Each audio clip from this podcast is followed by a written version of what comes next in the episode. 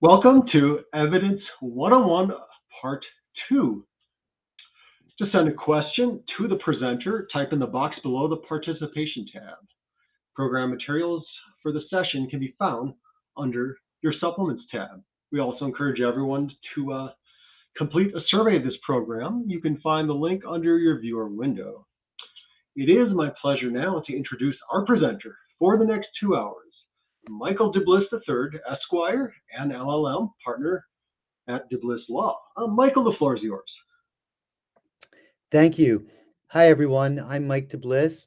Um, it's a pleasure to be presenting to you today on the topic of Evidence 101, Part 2. Um, this is a continuation of Part 1 of the program that I did um, last month. Um, this is uh, definitely an, a topic that is near and dear to my heart.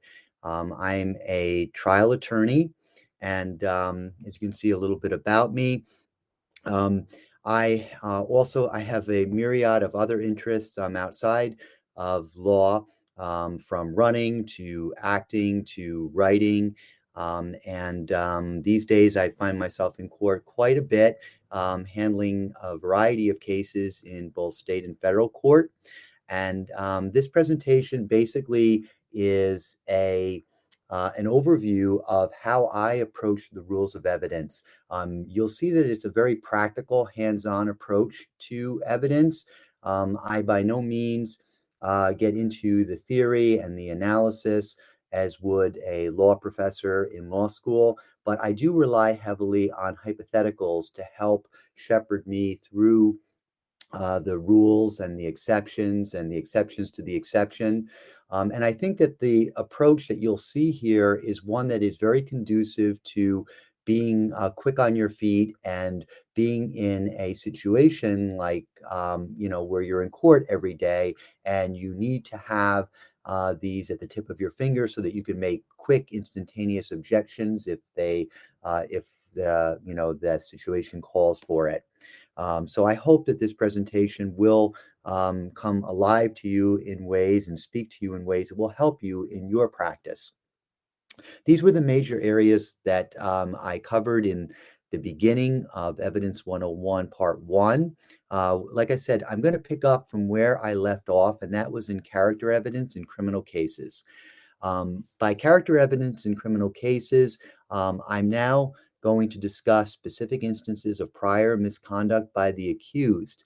These are the defendant's other crimes offered for a non character purpose. So, um, if you're getting a sniff of where we're going, we are going into the um, mnemonic um, mimic um, uh, rules that uh, you might remember from law school. Other crimes or prior acts of misconduct by a defendant are not admissible during the prosecutor's case in chief if the only purpose is to prove criminal disposition. In other words, if they're offered to show that because of the defendant's bad character, he likely committed the crime currently charged. However, as you can see here, there's a big but Prior crimes or prior acts of misconduct may be admitted at the initiation of the prosecutor when the misconduct is relevant to prove a material fact other than character or disposition. In other words, to prove some relevant issue separate and apart from bad character. So we can encapsulate that into um, a rule here that says that although prior accused misconduct is not admissible to show criminal disposition, unless, of course, the accused first offers good character evidence by opening the door. It would it would still be permissible if relevant to show motive, opportunity, intent, preparation, plan, knowledge, identity, or absence of mistake or accident. So here are some tips for approaching mimic evidence. Um, and I guess before I even launch into the tips, um, it traditionally it's used by the prosecutor um, to bring in evidence that um, is quite inflammatory and evidence that uh, defense attorney is going to be quick to object to. Um, and uh, it's not always introduced, it's not normally introduced by the defense. However, there are exceptions to that. Um, I always caution that uh, whenever uh, a prosecutor is introducing evidence that is this um, you know, prejudicial and um, is doing so under one of these mnemonic devices of uh, motive, intent, preparation, plan, you want to quickly jump up on your feet and object on the basis of the um, prejudicial effect far outweighing any probative value. Um, so now mimic evidence is never admissible to prove criminal disposition or propensity to commit a crime. So that's the fundamental tenet. But as we all know, when this evidence gets into the hands of the jury, despite being instructed otherwise, they typically do uh, use it um, as a uh, way of proving criminal disposition or propensity. That's what makes it so dangerous. How does this arise? Well, it's a criminal case. Defendant has not opened the door. And by that, I mean the defendant hasn't opened up the door in the sense of introducing evidence for his or her good character. The defendant is charged in the indictment with one crime, but now the prosecutor wants to introduce evidence of defendant's other prior crimes or prior acts of misconduct. So it's not necessarily limited to prior crimes, it could be prior acts of misconduct. You must decide always uh, what the purpose for which the other evidence is being offered is. If it's being offered to show disposition, it's improper. But if it's relevant to some other issue in the case, it's admissible. So, how can we really um, understand the nuances of this rule? Um, we do so through hypotheticals. At least that's my approach. Um, in this hypothetical, Tony Soprano is the vice president of HSBC Bank. And you can see here he gets himself into some trouble. He gambles illegally and loses nearly half a million dollars. In order to pay his debt, he then embezzles from his employer, HSBC Bank. Uh, then he falsifies the books to cover up the embezzlement. He discovers that auditors are uh, coming to check the books on Monday. So, what does he do? He steals the key to get into the bank on Sunday night and then sets the bank on fire in order to destroy the books. So, as you can see here, a very egregious um, hypothetical, but one that is going to prove helpful to us in many ways because it's going to illustrate uh, the workings of this um, special uh, mnemonic device. Now, let's assume that Tony is charged only with the crime of arson, uh, basically, you know, uh, lighting the place on fire. Assume also that Tony offers no good character evidence and that he doesn't testify. Can the prosecutor, as part of its case in chief, introduce the illegal gambling, the embezzlement, the falsification of the books, and the theft of the key? If so, for what purposes? Well, this is how we would analyze this. As we know, these are all relevant, separate and apart from character or disposition. And this would be the argument that the prosecutor makes in order to introduce this inflammatory evidence. First, uh, the fact that Tony owed a substantial debt of half a million dollars for illegally gambling demonstrates that he was under great financial pressure not to mention uh, possibly desperate to pay it off before something um, even worse happened. So the argument goes he'd have a motive to steal from his employer, HSBC Bank. And that, as you could see, would be part one of this, um, or part two, the actual the embezzlement, as well as uh, the gambling bit. So you can see in one fell swoop that um, the gambling bit, the illegal gambling, and then the embezzlement of the monies from the bank to pay back the gambling debt would come in under this um, uh, under the argument that um, Tony had a debt for illegally gambling and that he was under financial pressure. And so he had a motive to steal from um, his employer, HSBC Bank. And in one fell swoop, we see that the illegal gambling and the embezzlement could come in through um, this exception. Second, Tony's falsification of the books is evidence of a common plan or scheme to cover up the money that he embezzled from HSBC. In doing so, he exploited his position as vice president of the bank for personal gain, and the theft of the key shows opportunity. So, um, this, these uh, other acts would come into evidence. And there are examples of issues on which prior misconduct of the accused may be relevant independent of character or disposition. We just saw one. um, these other crimes of past misconduct may be shown to prove what um, we know by the acronym MIMIC. Um, and here I'm just going to go through each one individually. Uh, for motive, uh, let's assume that the defendant is charged with murdering a detective. The prosecutor offers evidence that the defendant killed his wife three years ago. Is that admissible? Of course, that's not admissible. Um, as you can see, that would be extremely prejudicial to the defendant.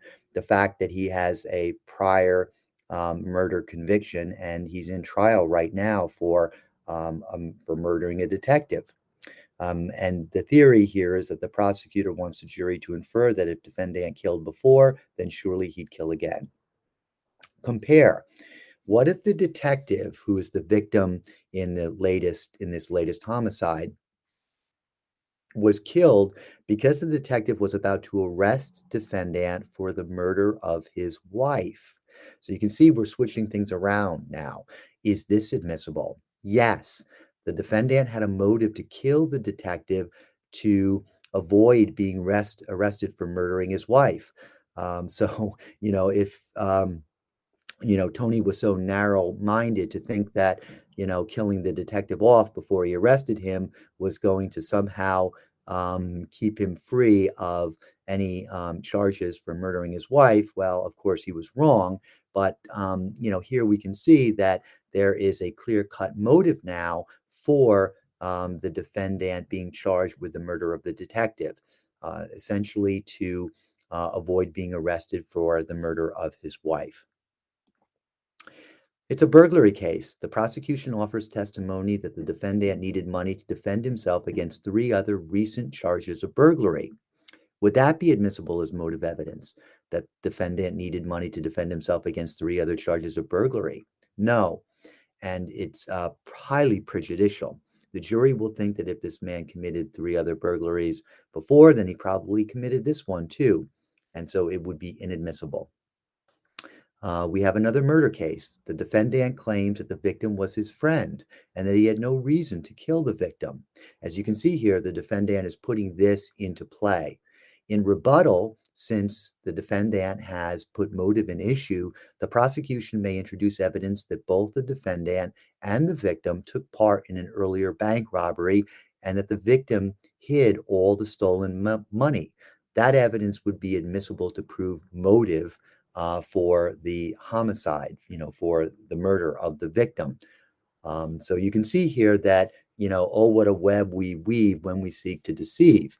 Um, you would, of course, want to counsel uh, your client in a case like this where there are such um, you know ex- where there are such connections between prior acts and the current case that by putting motive in issue you're opening up the door to this. But even uh, if motive wasn't an issue uh, the, there are ways as you can see here for the prosecutor to introduce the evidence that um, the defendant and the victim took part in the earlier bank robbery and that the victim hid all the stolen money.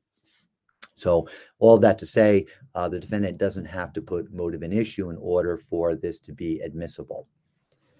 Intent. Uh, here we're talking about proving absence of accident. Um, in this hypothetical, the defendant is charged with receiving stolen goods. He claims that he was unaware that the goods were stolen. Uh, what if the prosecutor offers evidence that the defendant had received stolen goods on five prior occasions from the same thief involved in this case? Would that be admissible? Yes, it would. Identity. The murdered victim is found with a 45 caliber pistol, the murder weapon next to the body. The pistol was owned by the mayor, uh, but was stolen in a burglary of the mayor's mansion three years ago. Wow. So now we're getting into some um, you know, like investigative type uh, facts. May the prosecutor show that the defendant who is charged with murder of the victim burglarized the mayor's house three years ago and stole the gun? Absolutely. As you can see here, that uh, paints the trail to identity um, because it makes no sense why or, you know, or how um, the uh, defendant or how the um, defendant would have come upon this weapon if it was previously owned by mayor. But when we uh, add this additional fact as prejudicial And as inflammatory as it is, it provides context into how the defendant would have come into possession of the gun. Modus operandi, another way to prove identity. The defendant must be charged with a crime that is distinctive and unusual. It has to be his trademark. So let's say, for example, that the defendant is charged with stabbing the victim in the groin. Two years ago, the defendant stabbed another victim in the groin. The prior crime would be evidence of modus operandi. Um, because as you can see, we're talking about a very distinctive and unusual um, way of stabbing a person. And so the fact that he had done so to another victim in an earlier incident would be evidence of his MO. Um, and there's also cases where uh, involving a defendant who's charged with forging a doctor's name to a prescription in order to illegally obtain drugs from a pharmacy. Um, defendant denies he did it. Can the prosecutor show that the defendant forged a script three years ago to illegally obtain drugs? No, uh, for the you know for reasons we've discussed earlier regarding the character evidence rule. It's being used to show that if the defendant had forged a doctor's name to a prescription before in order to obtain illegal drugs, then he'd do it again. But what if the fictitious doctor's name used on both occasions was uh, this long name, Aloysius Kevorkian Peabody? Would that be admissible? Yes. Why? Well, AKP is the defendant's distinctive and unusual trademark. As you can see, these are all arguments that the state's going to be proffering. We have a defendant now um, that's charged with a bank robbery, and we're now talking common plan or scheme. Can the prosecutor show that the defendant stole a truck the day before the bank robbery? No. What if the truck was used in the bank robbery as a getaway car? Yes how the defendant came to be in possession of a car that wasn't registered to him and that he was not authorized to be using um, would be admissible um, to uh, show how he came into possession of uh, would be used to show would be admissible to show um, how he came to be in possession of it um, especially since it's not going to have been registered to him um, this shows a common plan or scheme for the preparation of the robbery. Remember all the time that mimics subject to 403. Um, 403 rule of evidence 403 is that evidence relevant to show motive, intent, identity, and common scheme may be excluded if the judge believes that the probative value is substantially outweighed by the danger of unfair prejudice. Um, in this example, uh, we have uh, Paul charged with a bank robbery. The prosecutor offers to show motive by evidence that um, the defendant was recently released from prison for sexual abuse of a child and needed money to support his heroin addiction. Would that be admissible? Absolutely not. The probative value of introducing evidence um, as inflammatory as that, as a um, you know, as a, a sexual abuse um, offense uh, would far outweigh any uh, probative, um, you know, effect. And so um, the fact that there might have been a connection between his release from jail and his lack of money, and that might have been a motive for a bank robbery, is still not going to be admissible here because of how sexual abuse of a child, a conviction for that offense, shocks the conscience and would uh, would absolutely uh, prejudice the jury against um, the defendant. Mimic applies to civil as well as criminal cases. Uh, there is special rule for cases involving sexual assault and child molestation. Prior similar acts are allowed to show propensity. Um, in civil or criminal cases charging the defendant with sexual assault or child molestation, the defendant's prior acts of sexual assault or child molestation may be shown by the prosecution. This is um, disposition evidence.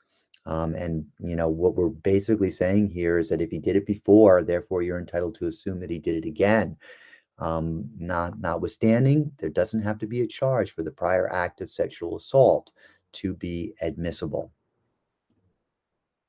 Uh, we're going to uh, skip for the time being the best evidence rule because there is so much um, that I want to cover in the area of witnesses and um, cross examination uh, leading up into um, impeachment. Um, so please bear with me and uh, I'll get us into our next topic here.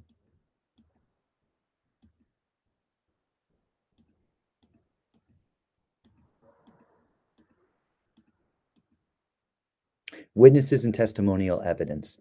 Uh, we're going to be talking here about competency, form of examination of witnesses, opinion testimony, cross examination, and impeachment. And to give you an overview of uh, where we'll go after this, we will jump into the hearsay rules uh, following um, this section on witnesses and testimonial evidence. Competency. There's a general rule of competency under Rule of 601, every person is deemed competent to be a witness except where state law supplies the rule of decision. So, for example, a diversity case um, where state law supplies the rule of decision, a child witness to be rendered competent would have to satisfy the three common law requirements. The test for competency under the federal rule of evidence is called the minimum competency test. Uh, what's required here is personal knowledge and a declaration to testify truthfully. So it's a very low um, standard. Federal rule of evidence is very liberal. Uh, the basic policy is to dispense with strict competency requirements, let the testimony in, and then let the jury determine the weight that they're going to apply to such testimony.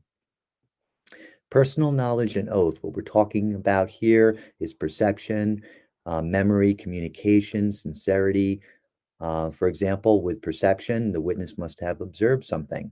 For memory, witness must have remembered at least some of what he observed. For communication, witness must be able to relate at least some of what he heard. For sincerity, uh, witness must demonstrate an appreciation of an obligation to tell the truth, and that would be done through the oath or the affirmation. Uh, the wit- witness must, one, have personal knowledge, and two, take an oath or affirmation. The common law disqualifications are abandoned here. Uh, use of interpreters is permitted.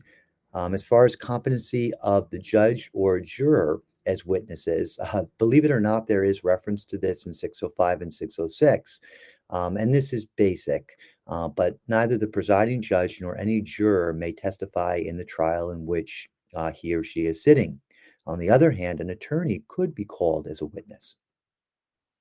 Uh, there are dead man acts. What are these? Well, these are um, situations where an interested survivor um, cannot testify for his interest against the decedent or the decedent's representatives about communications or transactions with the decedent um, unless there is a waiver. And this is in a civil case. So there are some elements. Uh, the witness who testifies must be an interested witness. The witness must have a direct stake in the outcome of the litigation. If there's a neutral witness, you can stop right there. The witness must testify for her own interest. The witness must be testifying against the decedent or the decedent's representatives. If the interested witness is testifying for the decedent or his representatives, then the dead man statute does not apply. It applies to transactions or communications with the decedent. It's strictly civil, doesn't apply in a criminal case, and the dead man statute can be waived by representatives of the decedent. Uh, you don't want to assume that the dead man statute applies unless the facts explicitly state that it does. Um, the state dead man statute applies in federal court if the state whose substantive law applies has such a statute. Okay. Uh, we're going to talk about um, objectionable questions now. Um, narrative and leading. So, by narrative, what I'm referring to here um, is tell us everything relevant that happened on that day. Um, by leading questions, we are um, we're referring to questions that suggest the answer, um, and these questions are put to a witness who's likely to use the suggested answer. So, for example, um, isn't it true that the sound you heard was like a pistol shot? Such questions are generally not allowed on direct examination.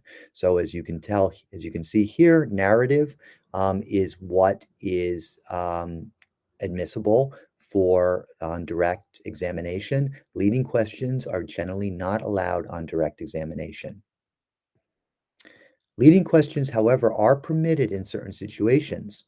Uh, cross examination, as we all know, if the prosecutor were to call your client as an adverse witness, uh, you could cross examine him, but you couldn't ask him leading questions. You can lead on direct as to preliminary matters uh, when you're examining the adverse party or a genuinely hostile witness. Uh, the other type of objectionable questions are misleading or compound or argumentative. Um, this is a, you know, this example, have you stopped beating your spouse would be one because that's quite argumentative. Uh, but also, I've seen uh, lawyers put questions to witnesses that are um, sometimes so long that you literally have to chop them up into smaller pieces because if the witness answers yes, you don't know what part of the question the witness had has answered yes to. Um, so it's best to ask shorter questions um, when it comes to, uh, you know, uh, to examining a witness. Um, but um, you know, the, the number one objection you might want to raise when you hear a long, long question that you aren't sure how your witness is going to respond to because you don't. There's so many, you know, questions within that one within that big question is to object on the ground that it's uh, misleading or compound. Um, there's a basic rule here that the witness must testify from his own independent recollection of an event.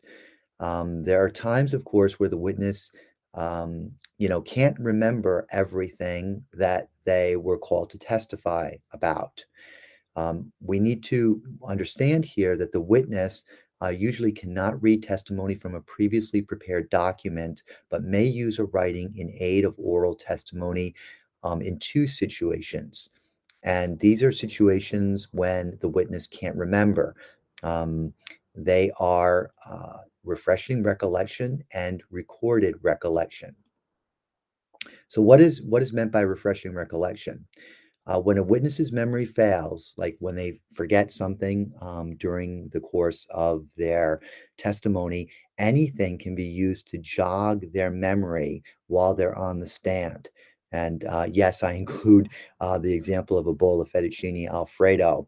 Um, you could literally uh, bring anything tangible, including food, into the courtroom to help jog the witness's memory. Uh, the witness need not have prepared the writing herself, nor must the writing have been prepared at or near the time of the event. The writing itself need not be admissible in evidence. There are some limitations. The witness must testify without looking at the writing. So it's um, if the witness were to take the writing and then start reading from it, then uh, all bets are off. Um, so here, if an examining counsel hands the writing to the witness and gives her a moment to refresh her recollection, and then she testifies from her own recollection um, without looking at the writing itself, that's that's kosher. That's fine. Now, what about the writing that the witness referred to? Can opposing counsel inspect it? Yes, opposing counsel has an absolute right to inspect the document, to cross examine using the document and to even introduce relevant portions of the writing. Even if the witness had not been shown the writing while testifying, but had reviewed the statement prior to coming into court, the court could order production of the writing for opposing counsel, assuming it's in the interest of justice. Here we have an example. We have Mrs. Smith. Um, her home was burglarized. The defendant is charged with the burglary. The prosecutor calls Mrs. Smith to testify to the things that were taken from her home by the actor. She can't remember some of the items. The prosecutor has a copy of a tabloid newspaper that reports details of the burglary. What can the prosecutor do to uh, help refresh Mrs. Smith's recollection? Well, he could show her the article to refresh her recollection. Now, what if the defendant objects? What ruling? Well, if the defend if the defense objects to the use of the article to refresh on grounds of improper authentication, okay, uh, we're gonna we're going to raise a couple of objections that the defense makes. We're going to say that the defendant objects to use of the article on, on three separate grounds. First, improper authentication. Second, best evidence. And third, hearsay. Which one is the most likely to prevail? Well, the judge will overrule every objection. Uh, the only purpose of showing Mrs. Smith this article was to help refresh her memory uh, of what items were stolen from her home on the night of the burglary. And remember, as we discussed earlier, anything, including a bowl of fettuccine alfredo, could be used to refresh the witness's memory. Is there a foundational requirement for the writing? The only foundation is, is that the witness must say, I've drawn a blank, I don't remember. Um, that's it. The witness must be una- unable to remember. You can't refresh the recollection of a witness just because you got the wrong answer. You will see prosecutors attempt to do that time and time and time again. They don't get the right answer and they attempt to um, uh, use a prior document to rehabilitate the witness, um, not to assist them in recollecting their uh, memory. Uh, is the article admissible in evidence, a newspaper article from the uh, hypo? Is that article admissible in evidence at the request of the prosecutor? Yes, it is. Um, if the tabloid is used to refresh, may the defense counsel see it? Absolutely. Can uh, the defense counsel use it in cross? Yes. And can the defense counsel introduce the article into evidence? Yes. Any writing that you use to refresh the memory of your witness is fair game, is entitled not only to be seen, but used and even introduced into evidence by your adversary, here the defense counsel. Uh, recorded recollection. If the witness is unable to remember all or part of the details of a transaction about which she had personal knowledge, uh, her own writing, shown to be reliable, may be admitted in place of her testimony. Uh, there, uh, there must be a foundation um, for re- recorded recollection. Um, and that requires a showing that number one, the witness has personal knowledge, two, that the writing was made by the witness or under the supervision of the witness. Um, if the writing was made by someone other than the witness, then it must have been adopted by the witness at the time of the writing. Third, the writing was timely made by the witness. By timely made, we're referring to it being made at a time when the matter was fresh in his or her mind. The writing must be accurate and the witness must be unable to remember all or part of the details of this transaction. That's a necessity. So you can see here that there's a high bar for uh, recorded recollection. Um, and you can the elements can be boiled down into personal knowledge the writing must be made by a witness or under the supervision of the witness. The writing must be timely made at a time when the matter was fresh in his or her mind. The writing must be accurate and the witness must be unable to remember all or part of the details. Uh, the writing is admitted by being read into evidence. Is recorded recollection hearsay? Yes but it's admissible as an exception. Opinion testimony. Um, now we're talking about lay opinion. Uh, of, again, a very low standard. It's admissible if rationally based on the perception of the witness. For example, the witness testifies, I saw the car and it was traveling at about 25 miles per hour. That's admissible. Second, it must be helpful to the trier of the fact. A fact. Um, an example might be, in my opinion, the um, oh, this is going to be an example of what is um, not fair game. In my opinion, the driver was grossly negligent, absolutely not admissible, even if rationally based upon perception, because um, you know that's the issue for the jury to decide. So helpful to the trier of fact doesn't mean that they can substitute their opinion for that of the jury. A lay witness may not testify as to legal conclusions, and that's the one we just saw earlier about, um, in their opinion, the driver was grossly negligent, not admissible. It's a legal conclusion. Scope. The following areas are permissible for a lay witness to testify speed and other physical measurements. Uh, a proper form of lay um, opinion was that the car was going 50 miles per hour, uh, or he was five foot eight. He looked like he was you know, weighed, you know, 180 pounds. He was wearing a blue shirt. Improper forms of lay opinion. The car was driving recklessly. The car was driving carefully. The bridge was properly constructed. These are legal conclusions, and a lay witness is barred from testifying as to legal conclusions. Um, the other form of testimony that is permissible for a lay witness is uh, for identification of a person. Sensory descriptions, value of property, familiar, familiarity with a person's handwriting, um, sanity, but not that a person is mentally incompetent. So the witness couldn't say uh, she's a schizophrenic.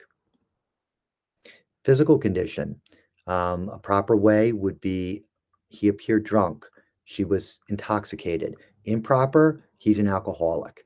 That's a legal conclusion requiring expert opinion, and it would be improper.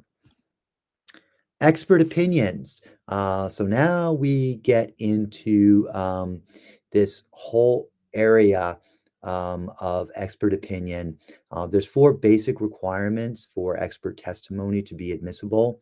I can remember some of the cases uh, going back to law school, and um, I may or may not have referenced them for you, uh, but uh, they do stick out in my mind. Uh, first, an expert must have special knowledge, skill, training, education, or experience. Uh, the court has broad discretion to determine what constitutes such type of skill. The opinion must be helpful or assist the trier of fact in understanding the evidence. An appropriate subject matter is um, means that the opinion must assist the trier of fact. Um, that subdivides into into a number of individual requirements. Uh, the methodology must be reliable, and second, the opinion must be relevant. Uh, reliability and relevance um, are conditions to admissibility. This means that the proponent must convince the trial judge by a preponderance of the evidence that these conditions have been satisfied. So the first um, strand of that was uh, reliable methodology, and the second um, the second strand to this was that the opinion must be relevant. Um, also, this notion of fitting the facts of the case is um, a way to kind of um, appreciate uh, what is being what what that condition entails that the opinion must be relevant. It must fit the facts of the case. Third the witness must be qualified as an expert in other words the opinion must be within the expert's field of expertise qualifications need not be formal or academic an expert can be qualified based merely on experience for an, ex- an example uh, we have an expert truck mechanic who was qualified as an expert mechanic. Um, he may not give an opinion as to the speed of the two cars at the point of impact. That type of opinion is beyond the scope of the expert mechanic's field of expertise. He could, however, testify to, um, you know, uh, uh, the workings uh, or the lack of workings of um, the um, of the engine, um, you know, or um, the the belt, or something of that nature. That is the domain. That's his domain as the as a truck mechanic. Uh, but again, anything, um, any opinion as to the speed of two cars at the point of impact would go well beyond the scope of his field. To give an opinion on the speed of the cars at the point of impact would require an expert on accident reconstruction, and uh, that's the distinction. The expert must possess reasonable certainty or probability regarding the opinion. Um, and so that's why the attorney is going to ask the question. Um, and this is a very specific, precise question that must be asked. Um, expert, do you have an opinion based upon reasonable um, in this case, medical certainty, because the expert is a doctor. Those are the key words that have to come out of the mouth of the attorney questioning the expert in order for the expert to uh, give his opinion um, regarding, um, you know, regarding the issue. Uh, the expert must possess reasonable certainty of probability regarding the opinion. Basis of opinion by the expert. On what facts may an expert base his opinion? Well, his opinion must be supported by a proper factual basis. Uh, facts supporting the opinion must be either facts within the personal knowledge of the expert or facts that would not be within the personal knowledge of the expert, but which could be supplied to the expert in court by the evidence, usually through a hypo.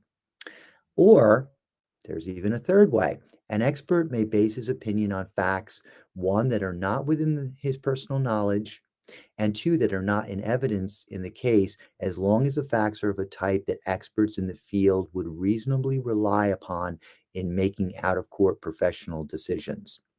So let's just go back um, for the first one, which is facts within the personal knowledge of the expert. That's the most straightforward one.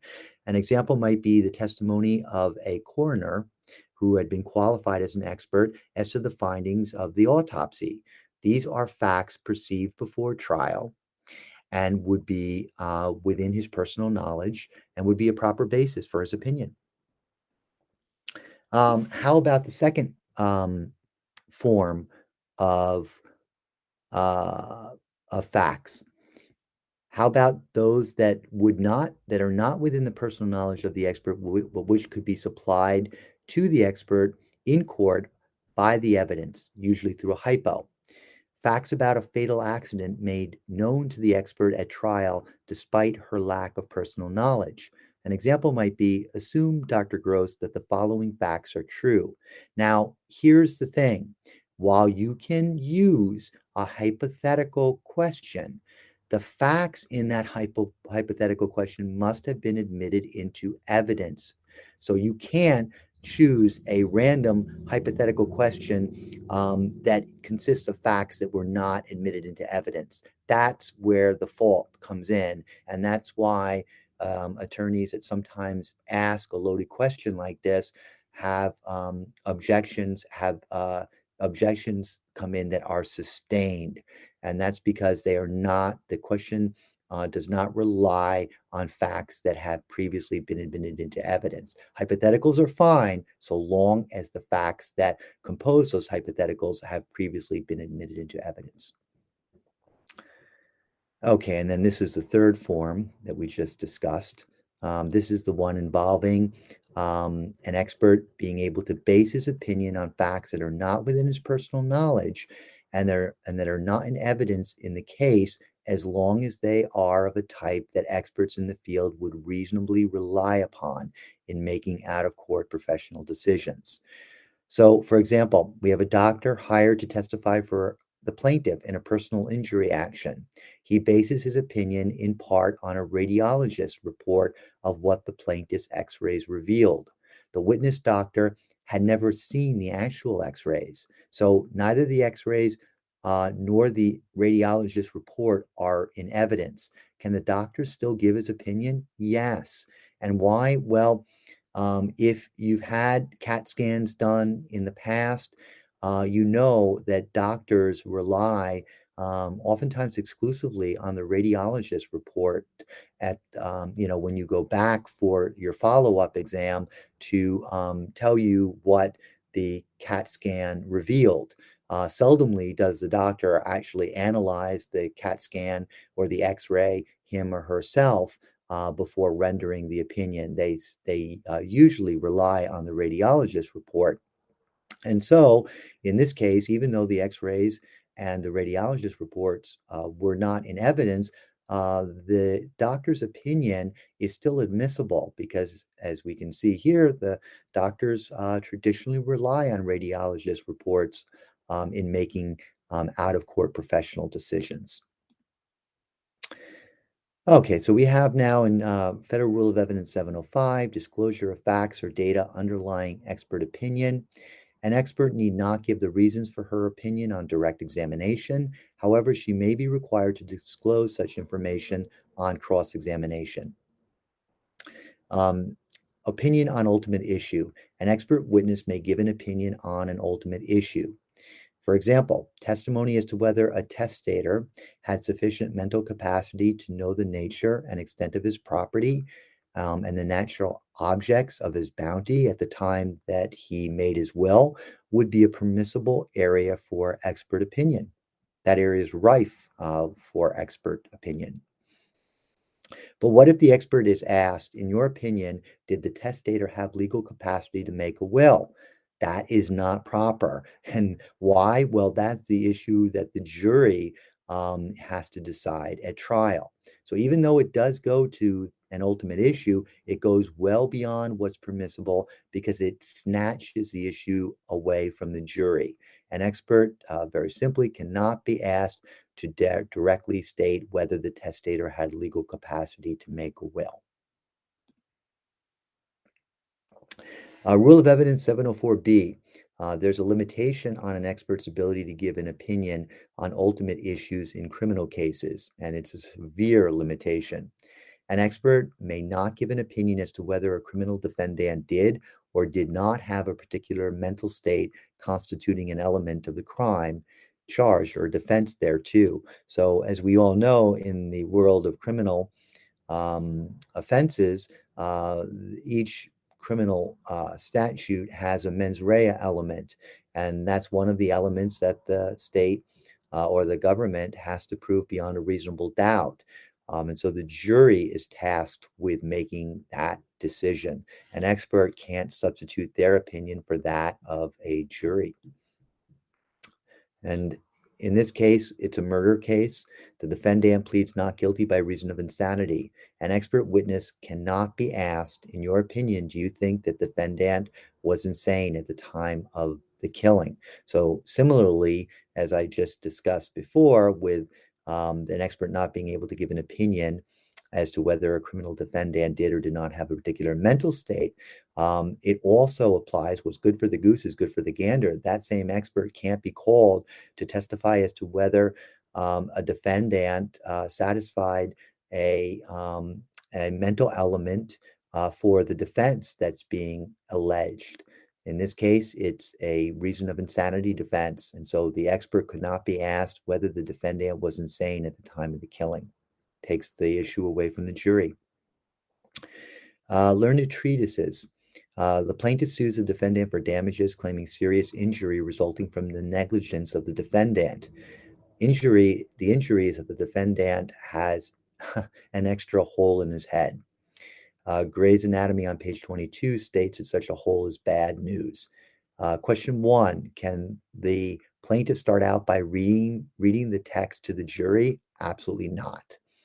So, question two Can the text be used to impeach contrary opinion by the defense expert that it's normal for a person to have more than one hole in his head? Yes. Uh, so our rule here is that a learned text, treatise, or article concerning a relevant discipline is admissible as an exception to hearsay if, uh, number one, the testimony of your own expert that the learned text, treaty, or article is authoritative. Um, second, your own expert actually relied on the text or treatise that you want to put into evidence on direct, or it was called to his attention on cross examination. and its admission on cross examination of your opposing expert. All right, so let's just go back and fill in a little bit um, some uh, missing pieces of the puzzle. Testimony of your own expert that the learned text, treaty, or, art, or article is authoritative. Authoritativeness for a learned treatise is established first by expert testimony or second by judicial notice. It's a standard in the field. So, for example, Gray's Anatomy. and again, the second requirement is that your own expert actually relied on the text or treatise that you want to put into evidence, uh, or that it was called to his attention on cross examination. Um, and then the, the admission on cross examination of your opposing expert. Um, for example, Dr. Adams, are you familiar with Gray's Anatomy? Do you consider it authoritatively? If the answer is yes, then you can use it. Uh, question three Can the text be offered for its truth? Yes. Under the federal rules of evidence, it is admissible for its truth as an exception to the rule against hearsay. There are some limitations. The expert must testify um, at trial or deposition unless the judge takes judicial notice. The treatise is admitted by being read to the jury. The text itself is not received as evidence unless offered by the adverse party. Now we get into cross examination. I'm just going to take a quick drink and I'll be right back with you.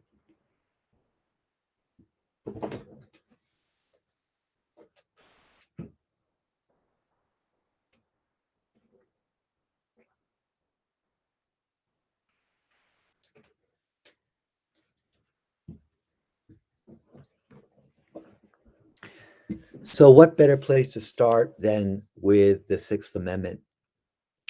Under the Sixth Amendment, a party has the absolute right to cross examine a witness who testifies live. And what I want to say here is, um, something, it's a theme that's been running through most of my presentations, but um, it's worth noting here. Whenever you, uh, whenever, whenever you have, whenever you're involved in a case representing a defendant and the state is attempting to introduce evidence that is highly prejudicial. Anytime you can raise your objection to the level of constitutional magnitude, uh, you tend to be a lot closer to one of two things uh, getting a favorable ruling, or B, at the very least, getting a hearing.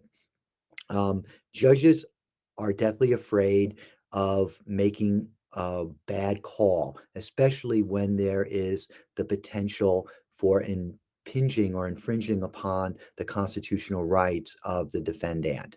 So whenever you can raise it to constitutional magnitude, um, my in my experience, I found that I either get a favorable ruling or at the very least, I get a hearing to flesh out um, the issue. It may not always be a testimonial hearing. Of course, it depends on the facts, uh, but I at least get a forum to um, go into more detail and specifics and to make a record as to what uh, as to as to why this as to why there is such uh, such uh, uh, um, an infringement upon my client's constitutional rights. So, for example, a witness refuses to answer any cross examination questions after testifying on direct. The direct must be stricken. If the witness has a heart attack and dies on the stand before cross, you move to have the witness's direct stricken. Cross examination is limited to, to the subject matter of the direct examination and matters affecting the credibility of the witness. There are three areas for cross. Uh, these are questions or issues addressing the scope of direct examination, leading questions, and then impeachment. For me, cross examination is one of the most exciting and thrilling parts of a trial. Um, I probably spend a disproportionate amount of time preparing for a cross examination uh, because I really like to be as well prepared as I possibly can um, so that I can go off book. And so that if I get a gem or a pearl from the witness, that I can follow that and not um, ignore it in order to get to my next question. I like the ability to be engaged in um, a conversation with the witness.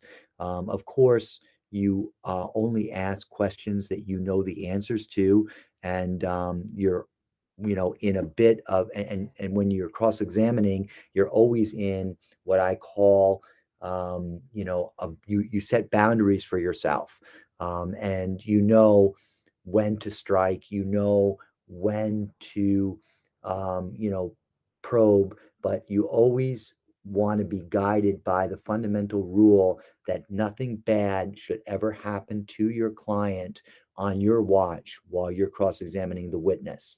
Um, because if it does, then it has an even um, uh, stronger impact on the jury because it's almost as though because you're up on your feet asking the questions that you have you're condoning or endorsing it because it was brought about by your questioning. Uh, the jury knows that, of course, bad stuff is going to come out when the prosecutor asks their questions. But if it comes out on your watch, then you bleed um, by like a thousand pricks. So you want to be very careful. Um, and yet, the more crafted I find I am when I go into a cross examination, um, the more the, the, the the more I'm able to go off book or off script, so to speak, when I get a gem from a uh, from a witness uh, that might uh, unfold, it might reveal a bias, a hidden bias, or perhaps something that is favorable and will advance my client's defense. So you want to be open to this, and that's why it's always very important to listen. Example of going beyond the scope. Uh, the plaintiff testifies that he was bitten without provocation by a large brown Rottweiler with a front uh, white front paw. At trial, the plaintiff calls the defendant as an adverse witness and asks her one question Do you own a large brown Rottweiler with a white front paw? She answers yes. The defense attorney stands up and asks uh, the question uh, Isn't it true that your dog is gentle and never bites unless provoked? The plaintiff objects. Is the defense attorney's question admissible or inadmissible? So recall now that uh, the positions have reversed. Uh, the defendant was called by the plaintiff and asked that one question. You, as a defense attorney, um, see this as a golden opportunity to get out to the jury that this dog was gentle and never bites unless provoked. Um, is the objection made by the plaintiff uh, overruled or is it sustained? It's inadmissible. Uh, why? Well, the defendant's answer goes beyond the scope of direct examination, where one party calls the other as an adverse witness and then asks only one question. The scope of that examination is limited to that one question. And here, the scope would be limited to the question of ownership because the question that was put to the defendant was merely Do you own a large brown Rottweiler with a white front paw? Uh, again, it goes to ownership. By calling the opposing party as an adverse witness, a leading question is allowed on direct. Here, defendant was an adverse witness.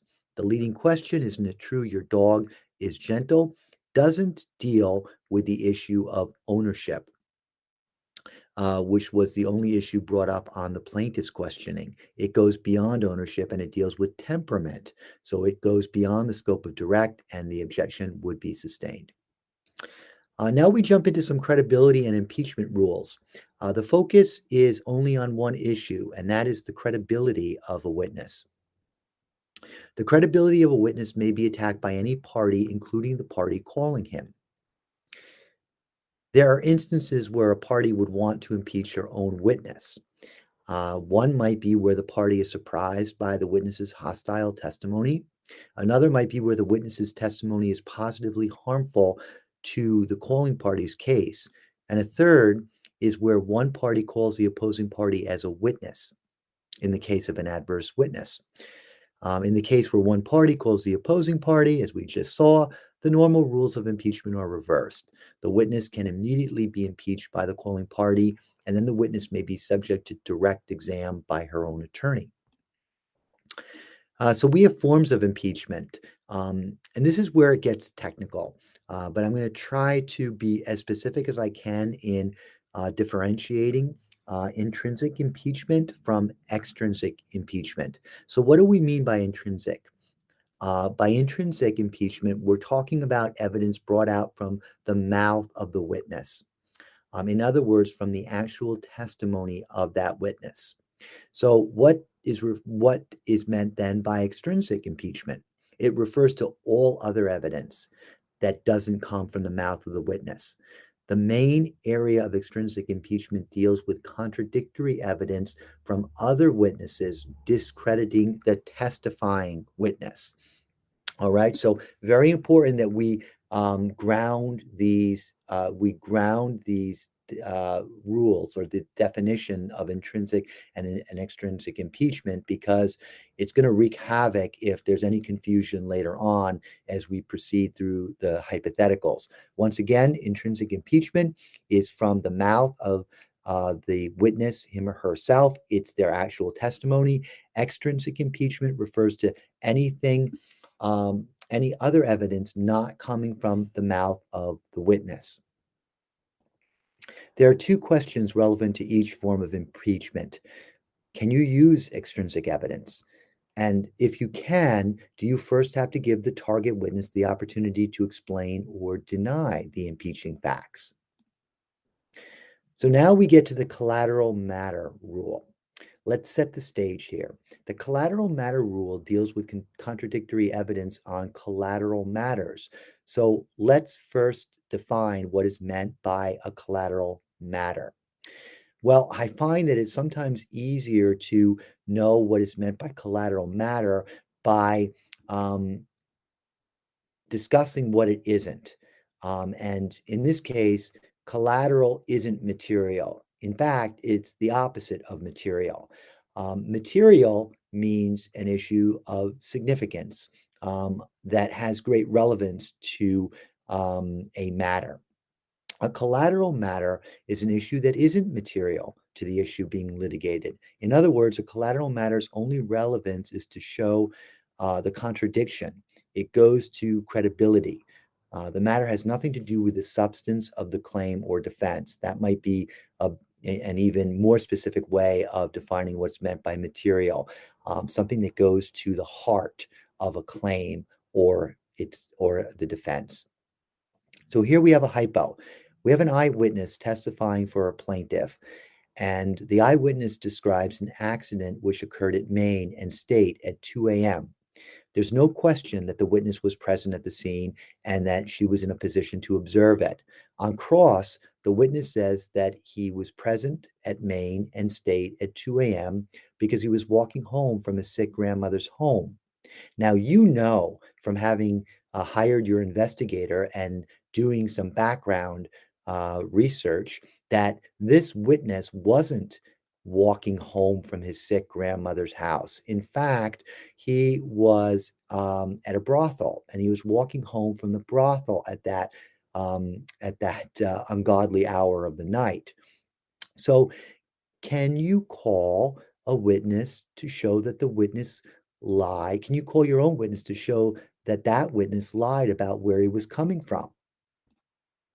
No, and that's why we need to know the collateral matter rule because the basis for the objection is um, the collateral matter doctrine, and it would be sustained. The collateral matter doctrine prohibits the testimony of other witnesses to show that this eyewitness lied about where he was coming from when he observed the accident. So, how far can you go to contradict a witness? Impeachment by contradiction of a witness is limited. Cross examiner is bound by the answers given by the witness as to collateral matters. And that is unsavory that you need, uh, that you have to somehow live with the uh, with the witness lying as to where she was coming from at that ungodly hour. But notwithstanding, no extrinsic evidence is allowed to contradict that witness as to what is uh, what is uh, what is what is um, a collateral matter. Uh, so if we state it differently, collateral evidence offered to attack the credibility of a witness may be inquired into on cross of the witness intrinsically from his or her own mouth, subject to the court's discretion. The most common way of doing this is by means of a prior inconsistent statement. But extrinsic evidence, such as testimony of the other witness that may have seen that witness leave the brothel and might have even been with him while he was at the brothel, um, you know, would not be admissible. Um, so, uh, but extrinsic evidence on the same question with regard to collateral matters may not be introduced. So here's an example where collateral evidence may be inquired into intrinsically. The witness testifies on direct examination that the defendant is an honest man. On cross examination, the witness may be asked, Did you know that the defendant committed three burglaries in the last year? Now, this is a beautiful question if you're a prosecutor. It's a dreadful question if you're a defense attorney. Why? Well, the question is being asked intrinsically to discredit the credibility of the witness.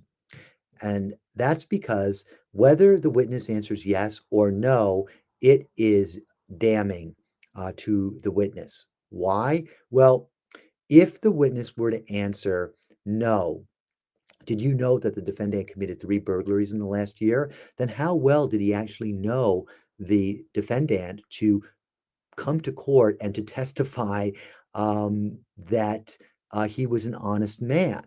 Um, you know, that would definitely um, show that the defendant didn't know th- that the witness didn't know the defendant well enough. Otherwise, you know, he may have hesitated before coming into court and making such a blanket statement that the defendant was an honest man. Now, what if the answer to that question was yes? Did you know that the defendant committed three burglaries in the last year? If the witness had answered yes to that question and still testified to the jury that the defendant was an honest man, then you can tell that he is lying through his teeth and that he's doing anything to help perhaps his good friend. So, whether the witness answers yes or no, either way, this is an attempt intrinsically to attack their credibility.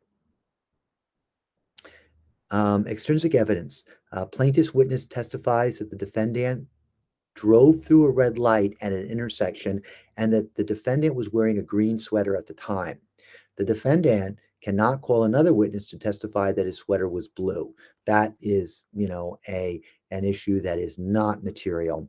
Um, that extrinsic evidence on a collateral matter would be inadmissible. Uh, accrediting your own witness. Can you bolster the credibility of your witness before his reputation has been attacked? Um, no, um, you can't do so. Bolstering of your own witness, um, unless there has been an appropriate, uh, there's no bolstering rather of your own witness unless there has first been an attack, um, an impeachment on his credibility. So the bad must come before good. Here's a hypo. Ulani testifies to some facts. Uh, there's no impeachment. Grant takes a stand to tell the jury that Ulani, the first witness, has an excellent reputation for telling the truth. Would that be admissible? No. A prior consistent statement, once again, is not admissible to bolster the reputation of your witness until there has first been an appropriate impeachment. Bad must come before good. In this next hypothetical, Ulani testifies to material facts. There's no impeachment. Grant takes a stand to testify that Ulani told him the same thing some months earlier. Is Ulani's prior consistent statement admissible to bolster Ulani's testimony? No. Once again, there must first be an impeachment attack. The prior consistent statement would be admissible if the statement is one of identification. So, what do we mean by um, one of identification? a prior out of court statement of identification that was made by a witness who testifies at trial is excluded from the definition of hearsay and therefore is admissible. So we're talking um, in this realm of photographic uh, arrays where um, an individual makes a positive identification after looking at a series of mugshots. Um, these tend to be the cases where prior consistent statements could be admissible. Let's see how these work. Um, in this hypothetical, we have Vincent. He's our victim. He's mugged. Uh, shortly thereafter, Vincent, in the presence of Officer Smith, picks the defendant out of a properly conducted photographic array and identifies the defendant as the mugger. Six months later, at the defendant's trial, Vincent makes an in court identification of the defendant as the mugger. May Vincent also testify that he picked the defendant out of a properly conducted photographic array shortly after the mugging? Yes, he may. Um, the same case, except instead of Vincent testifying to the array identification, Officer Smith who administered the photographic array, testifies that Vincent picked the defendant out as the mugger. Is that admissible? It is. Same case, except Vincent is confused at trial and testifies that he does not recognize the defendant as the mugger. Can Officer Smith now testify that the defendant uh, testify that Vincent, not the defendant, picked the defendant out at the time he viewed the photographic array? Yes, he may. And now this is the same case, except that Vincent doesn't testify. So I really want to highlight that. Um, I want to highlight the fact that Vincent doesn't testify in this case.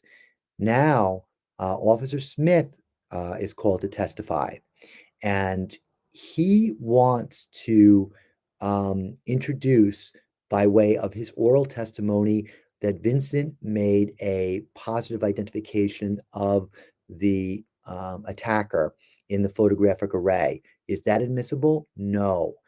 And the reason is because there's no right of confrontation here since Vincent hasn't testified at trial. So the person who, who made the very identification must be in court and subject to cross about his prior statement of identification. Officer Smith's testimony is hearsay and would violate the defendant's right to confrontation under the Sixth Amendment. So this goes hand in hand with what I talked about earlier, raising your objections to the level of constitutional magnitude. And in this case, it's custom tailored to, uh, to um, be vulnerable to an objection on the basis of um, Sixth Amendment right to confrontation. Um, it was clearly violated here because there's no opportunity for the defendant through his attorney to cross-examine Vincent as to uh, what happened during the uh, identification. Um, and this would uh, rise to the level of a constitutional infringement. Um, so definitely raise those up to constitutional magnitude. Now, if a prior statement of identification is properly admitted, does it come in for its truth? It does. So this is why it's so damning uh, for a defendant with these identification cases. Um, the prior out of court statement of identification made by a witness is not hearsay and is admissible for its truth. So, in this example that we've, the thread of this example that's been running through, um, uh, the theme of this example that's been running through all of these hypotheticals is this uh, is this very um, uh, very damning identification made by uh, the victim um, in selecting the defendant out of a photographic array. Um, what we mean by it coming in for its truth is that not only would it come in to show that the victim selected the defendant in the photographic array, uh, but it would also come in to show that uh, he was the one at least according to the victim, that had perpetrated this uh, crime on him. Um, and so the, this is why it's so damning. Um, and also, it's interesting because uh, there's been a lot going on in the world of these identifications, uh, specifically um, arising out of cases. Um, I can remember the case of Henderson in New Jersey that came out uh, quite some years ago um, that uh, really focused on this idea of how suggestible, um, you know, victims are and how with law enforcement being in the room with them and initiating these um, photographic arrays or these lineups uh, with, um, you know, with real live individuals behind a one-way uh, sheet of glass, you know how we have to be very careful because it's so easy for someone to pick out the wrong person um, and how that could um, you know just cripple you know um, a defendant's uh, you know presumption of innocence um, and um, how we need to be so careful about this. And I could not agree more as a defense attorney, um, and also someone who's an avid uh, reader and who uh, has done a lot of uh, research into suggestibility. Uh, there was a psychological study done uh, some years ago, um, and it was written about in a book. Um, I think the name of the book was Blink, although I'm not 100% sure. And just to give you some context, um, because it's such a fascinating area right now, and I feel like our court is coming back to revisit some of these issues about uh, suggestibility in photographic arrays and photo and, and uh, actual lineups. But um, a person was um, a person was exposed to uh, some poetry and some uh, autumn and spring-like images um, in a in a, in a room by themselves and then they were given a note and told to take that note to a person down the hall in another room. And lo and behold, um, they read the poetry and um, then took the note and walked down the hall, knocked on the door. The person who answered the door uh, was on their phone and put up their finger, their index finger, um, as if to uh, represent that they needed a little bit more time and that they would be with them shortly. Well, lo and behold, the person who had read the spring poetry, autumn like leaves, um, very peaceful, pacifying, um, you know, uh, lit- remnants of literature, stood at the door and waited patiently for not just a couple minutes, but I think the study revealed that uh, they waited for nearly 15 minutes before, um, you know, uh, and did nothing, just stood at the door. And then when the person got off the phone, they accepted the note. And then the comparison was to a person, to us, to another person altogether, who was exposed to something that was uh, very uh, was opposite to the poetic um, and um, you know and, and relaxing um, you know uh, uh, literature that the first person had been exposed to. The second person had been exposed to some type of um, reading uh, or um, yeah some some some type of literature that um, you know uh, got them to be in like a very hurried uh, mood and uh, they were given the note and told to go down the hallway and uh, deliver it to the person behind the door. They got to the door, knocked on the door. Um, the same person with the cell phone answered the door and had the cell phone to her ear and did made the same gesture, putting up their index finger as if to say, "Give me a second, I'm still on the phone." Well, the person at the door who had read the exciting and um, you know more urgent literature um, insisted on giving the note to the woman who was on the phone, notwithstanding the fact that she asked for a second um, and that she would be with them in a second. And so that just goes to show how suggestible we as human beings are. And you can imagine how this issue gets magnified a thousand times in the setting of a police station where there are detectives who are present and where the person may have just been the victim of a very serious offense and is determined to do everything possible to help the police catch the person who did that to them.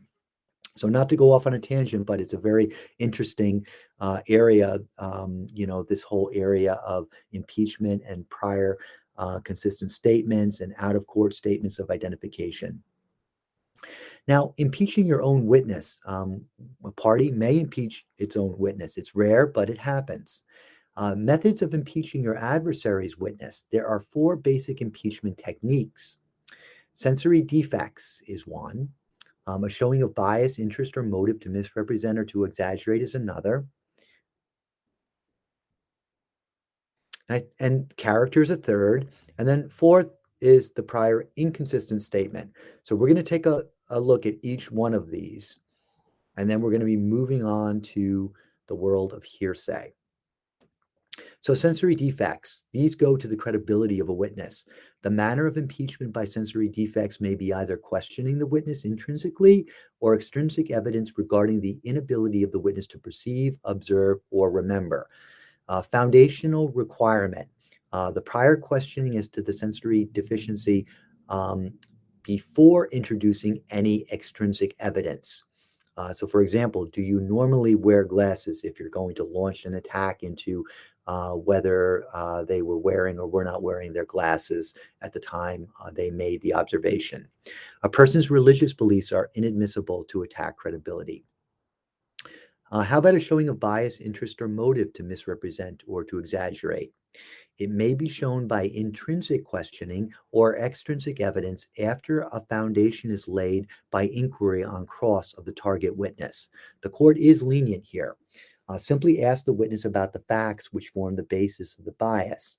This, of course, is a great vehicle for admitting evidence that normally wouldn't be admissible. Uh, what forms can bias be shown? Interest in the outcome of a case, economic or marital relationship, hostility or favoritism, fee paid to an expert.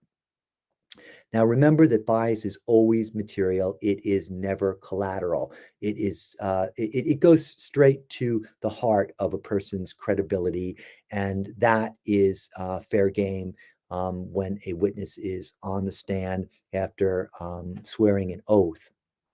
So we have a hypo here. It's a three-car accident caused by the defendant. Um, you and the witness uh, you and Wanda are severely injured. And once again, it's a three car accident that was caused by the defendant. At trial, uh, Wanda testifies against you and for your opponent, um, suggesting that you were driving recklessly through the intersection when the defendant's car ran the red light and hit you. Can you show that this witness received $50,000? Can you show, yeah, that this witness received 50 grand in settlement of his personal injury claim from your opponent? Yes, it shows bias. In this next hypothetical, um, Wanda testifies for the prosecutor against your client who is on trial for robbery. Can you show that Wanda was arrested for drug dealing and is awaiting trial? Yes. Why? Well, it shows that Wanda has an interest in testifying favorably for the prosecution so that uh, uh, she might get a better deal and that the prosecutor might be more lenient with her. Uh, character is the next form of impeachment. Uh, here we talk, we're talking about felony convictions not involving dishonesty. This is an outright character, uh, as, a, as an outright character attack. We're talking about prior convictions of crime bearing on untruthfulness. Uh, this would be a character attack as well. Specific acts of deceit or lying, which can be explored. Bad reputation or opinion for truth or veracity. Once again, these are all character attacks. And then we have prior inconsistent statement. So let's uh, talk a little bit about prior inconsistent statement. It is uh, by far the most common form of impeachment. The credibility of a witness, this is what the rule says the credibility of a witness may be impeached by showing that on some prior occasion, the witness made a statement different from and inconsistent with a material portion of the witness's present in court testimony. Um, this is why we, as attorneys, especially litigators, love paper. We love paper any um, type of formal proceeding that a witness who's being called to come into court um, to testify about at trial is fair game for impeachment.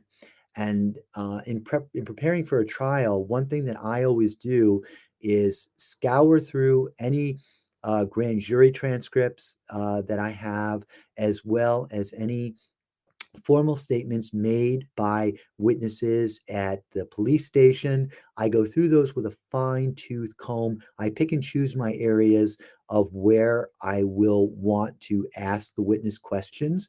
Uh, I also am very cognizant about um, uh, contradictions that and inconsistencies that the witness might utter during the course of trial. So I've devised like uh, um, a method where I can quickly get to that a witness's statement and where I kind of have it cataloged. So um, I know like um, the the gist of the most relevant things that the witness said. So in the event they say something that contradicts what they said earlier, um, I have the grand jury transcript in order to impeach them.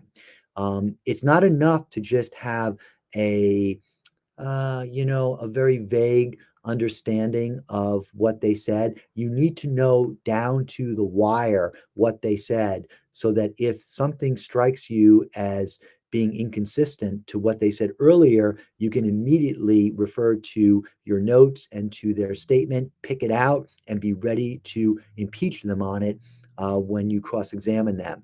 Uh, you, of course, need to make sure that it is relevant enough and that it's not you know something minor that would not be collateral to the matter because then you know you're it's going to be uh, objected to. So to the extent that it ha- bears relevance it's material and um, you know it shows the uh, the contradiction in the witness's uh, testimony from what they said earlier to what they said today then you want to definitely set it up as impeachment uh, it's gen- generally admissible only to impeach, uh, not for its truth, um, this prior inconsistent statement. In other words, only to impeach, not for its truth, not affirmative or substantive evidence. But if the prior inconsistent statement was given under oath and at a trial, hearing, or other proceeding, or in a deposition, such uh, state such a statement would then be admissible for its truth. So, for example, we have a prosecutor who calls the witness to implicate the defendant in the crime. The witness, however, exculpates the defendant. Can the prosecutor use a prior inconsistent statement signed, uh, a prior written signed statement, prior inconsistent written signed statement of the witness to impeach? Yes. Does such a statement come in for its truth? No. Any difference if the prior inconsistent statement of the witness was given under oath before the grand jury that indicted the defendant? Yes. The statement would then be admissible for its truth. So we don't want to confuse this with the fact that the grand jury testimony of an unavailable witness is not usually admissible against the, the accused under the former testimony exception. Here, the declarant is available and is able to be cross examined at the time of the trial. So um, despite the fact that um, the statement would be admissible for its truth, um, you have the opportunity to cross-examine and to, um, you know, attack their credibility, um, you know, for whether they were telling the truth last time or this time, or who knows. Extrinsic evidence is, is admissible to prove the prior inconsistent statement. Uh, is there a foundation that's necessary before using the extrinsic evidence? The witness should be afforded an opportunity to explain or deny the making of the inconsistent statement. A prior inconsistent statement of a party is an admission that is always fully admissible for its truth. In this hypothetical, we have a plaintiff suing the defendant for damages, alleging that the defendant was speeding at the time of the accident. At the trial, the defendant testifies that at the time of the collision, he was only traveling at 15 miles per hour. The plaintiff in rebuttal then calls the investigating officer who testifies that the defendant told the officer at the scene that he, the defendant, was driving at 70 miles per hour at the time of the collision. Is the officer's testimony admissible? Yes. The officer's testimony would be admissible as evidence of a prior inconsistent statement. Does it come in? And this is the follow up question Does it come in for its truth or only to impeach. The statement comes in for its truth because the defendant is a party to this lawsuit, and his statement is a an admission that he was in fact driving 70 miles per hour at the time of the accident. So this statement goes to a fact that is directly in dispute whether the defendant was speeding at the time of the accident. Um, the scope of the prior inconsistent statement. The witness's response is limited by the collateral matter rule. Matter rule. So, for example, if the witness testifies that the defendant's sweater was green, on cross-examination, um, the witness is asked, "Did you tell X that the sweater was blue?" If the witness says, "No, I didn't tell him that," X can't be called to rebut the witness's answer. Um, it ends right there. We don't want to have a trial within a trial within a trial. And the basis would be the collateral matter rule. Even the credibility of a hearsay declarant can be impeached under Federal Rule of Evidence 806. Felony convictions not involving dishonesty. These are covered by Federal Rule 609A. Um, felony convictions um, are crimes punishable by death or imprisonment in excess of one year. Uh, these crimes may be admissible to impeach provided the court determines that the probative value of the evidence outweighs its prejudicial effect. Convictions um, are subject to sanitization if they meet certain criteria. In New Jersey, we have the case of Sands Brunson. And what this means is that uh, to the extent that a judge finds that a conviction is admissible um, and that it can be introduced uh, to impeach the credibility of the defendant. Um, these convictions are typically sanitized, uh, meaning that uh, the jury never gets to hear the uh, certain aspects of the offense.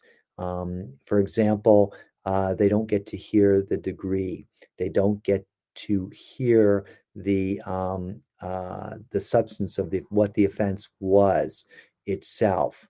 Um, and um, you know this can be good and this can be bad because the jury of course has a wild imagination and you don't want them you know um, surmising or making assumptions that your client was uh, convicted of child molesting when the offenses were merely um, you know burglary or um, you know something else, maybe third degree related.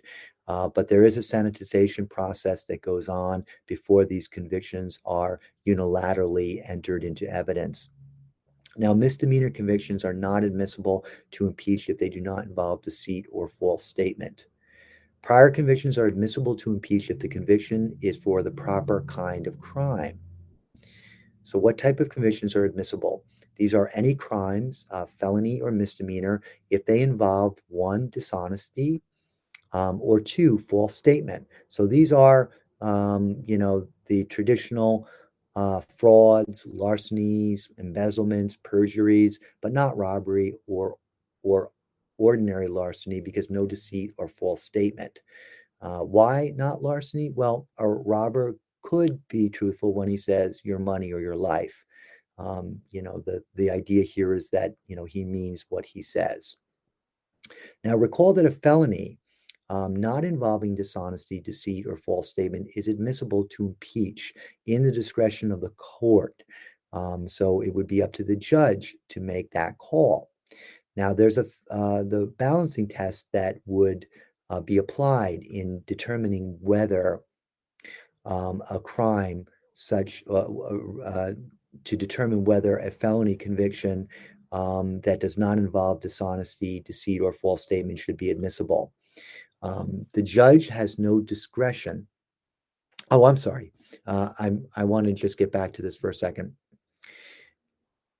For crimes involving uh, deceit, um, you know, uh, fraud, these crimes, the judge has no discretion to exclude.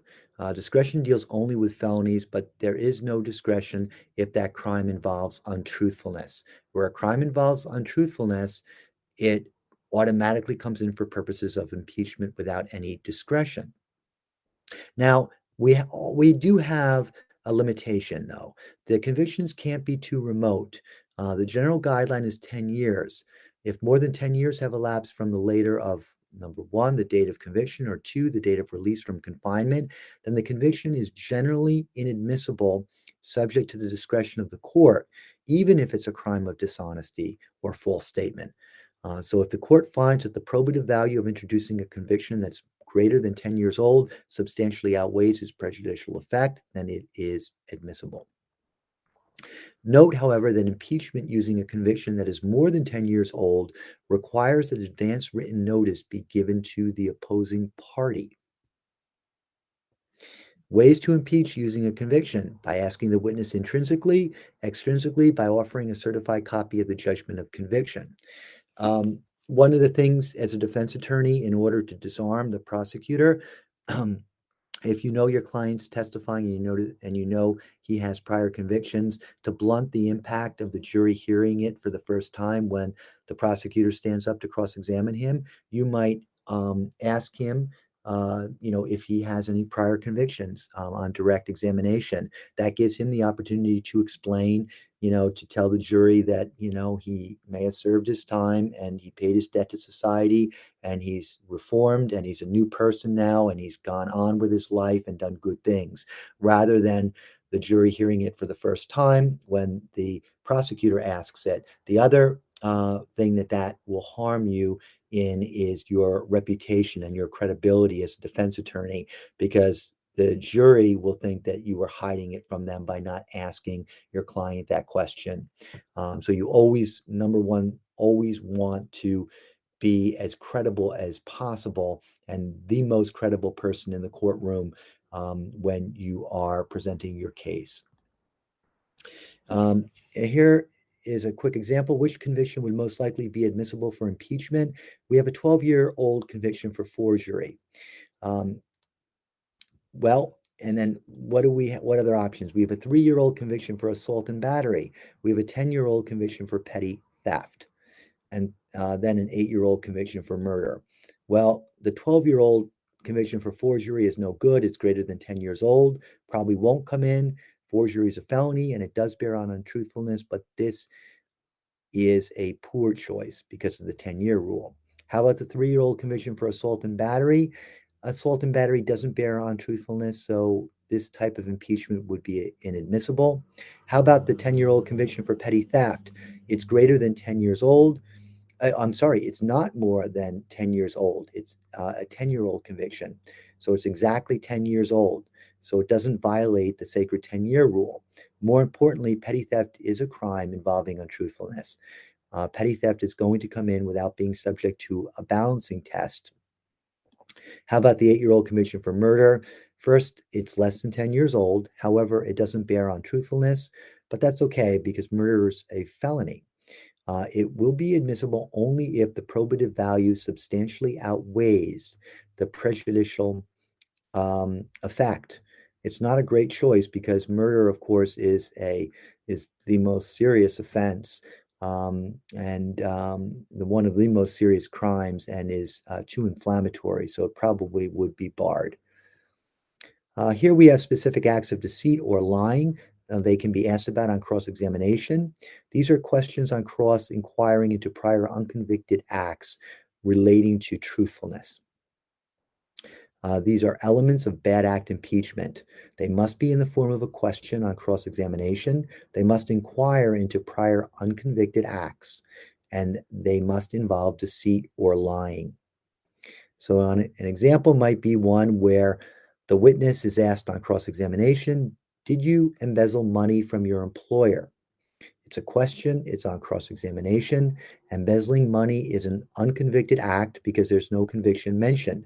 And embezzlement relates to truthfulness. It's dishonest to embezzle. So this would be a proper form of bad act impeachment. Bad act impeachment, of course, is limited to good faith questioning. You can't ask the witness, Did you embezzle money from your employer? if you have no facts, no reasonable basis for asking such a question. I mean, my gosh, um, that could potentially be grounds for a mistrial if you were to ever make um, a as bold and as blanket um, a statement in the form of a question when you had no basis for asking it. Um, there's also ethical, severe ethical ramifications that could come about as a result. Uh, no extrinsic evidence is permitted in this example. Here, the witness is asked, Did you file a false and fraudulent income return in 2001? She answers, No, I did not. At this point, no other witnesses can be called to contradict her answer, even if a witness is waiting in the wings to testify that that that uh, she told her that the witness told her that she did file a false and fraudulent return in 2001 in order to cheat the IRS. Such evidence would be extrinsic evidence on a collateral matter and would be excluded under the collateral matter rule. We have bad reputation or opinion for truth and veracity. This is covered by Rule of Evidence 608A. The proof of reputation or opinion is limited to the character trait of untruthfulness.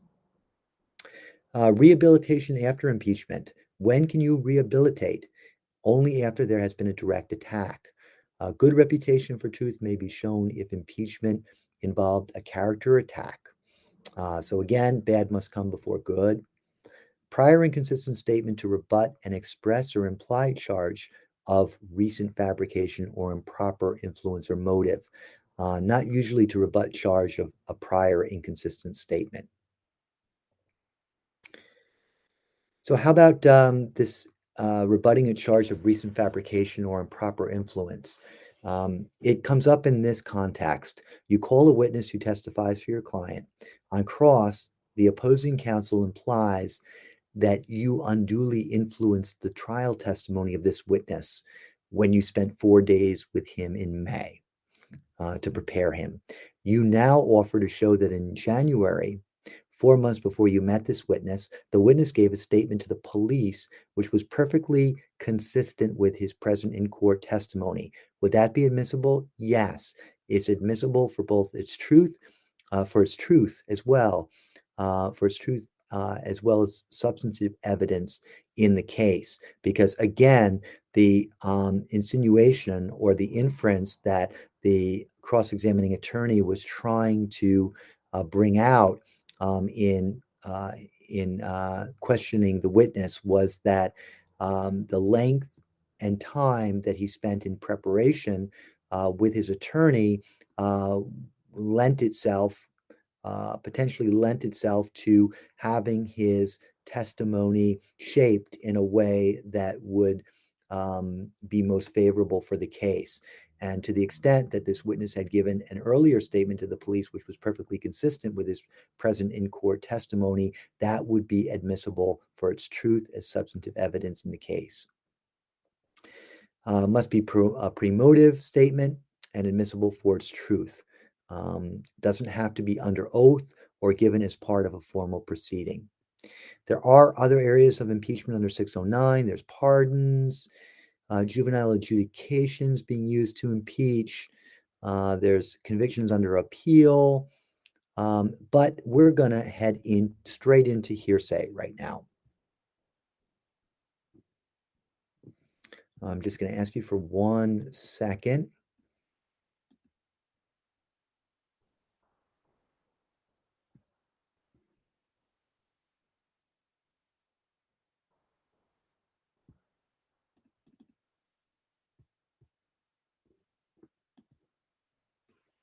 Okay, there's a special code that I have to read you for today's program. Um, and that program code relates to um, those who are seeking credit for the New York portion uh, of their CLE. It's M as in Michael, D as in DeBliss, 3320-42723. Once again, MD 3320-42723. Hearsay.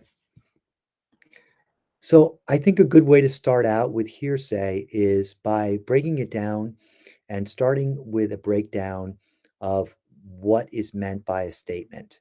Uh, how does how do the rules define a statement? It's defined as an oral or written assertion, or two, nonverbal conduct of a person if it's intended by him as an assertion. So here we have an example. The defendant is charged or let's say Dave here is charged with driving while intoxicated. Not every case is a criminal case. At his booking, a videotape is made showing him to be behaving in an abusive manner and with slurred speech. David moves to suppress the use of the videotape. Will this motion be granted or denied? Well, a videotape isn't a statement. Let's go back again. A statement is an oral or written assertion or nonverbal conduct of a person if it's intended by him as an assertion. Um, this videotape was not a statement. It wasn't an oral or written assertion, nor was it in con, uh, nor was it conduct intended by David as an assertion. For example, he didn't stand there at the booking acting abusive and speaking in a slurred way to prove that he was intoxicated. I'm sure that um, as you look back at that tape in hindsight, he was mortified of his acts. So it was not um, in any way an assertion uh, oral or written, um, that uh, nor was it conduct intended by him as an assertion that he was drunk as a skunk. The videotape is not a statement, therefore it can't be hearsay, uh, which is an out of court statement offered for its truth, nor can it be an admission, a statement of a party offered against him. So the motion here would be denied because the videotape is relevant um, evidence. Now, in this example, Paul was injured in a windsurfing collision with a powerboat. Paul's now suing the owner of the powerboat. At issue is the wind speed at the time in question. Paul is offering into evidence a computer printout measuring the wind speed. This computer printout was given to him by another boat owner who was an eyewitness. The other boat owner has in his boat a sophisticated electronic weathering device that measures wind speed. And I guess that's what clocked the speed. Uh, Paul has now taken this computer printout of the wind speed and wants to introduce it into evidence. Is it admissible? It's inadmissible um, unless there's a foundation uh, as to the accuracy and the proper condition, working condition of the weathering device.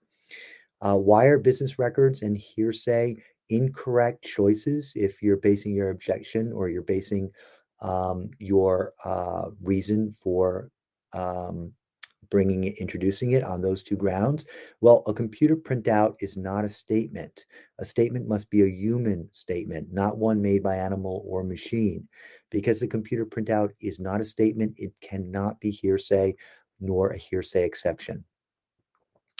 Declarant. We hear a lot about uh, declarant in the hearsay rules. A declarant is a person who makes a statement or assertion. The main issue when it comes to declarants is whether the declarant is whether the declarant is the same person as the in-court witness or is the declarant an out of court person. So very important to distinguish because sometimes you it's easy to blur the lines and make assumptions, uh, but you can't assume that the person testifying is the is the declarant, um, meaning the same person as the in court witness, uh, or is the declarant an out of court person. Um, so, for example, is a declarant the person testifying in court? Is she giving?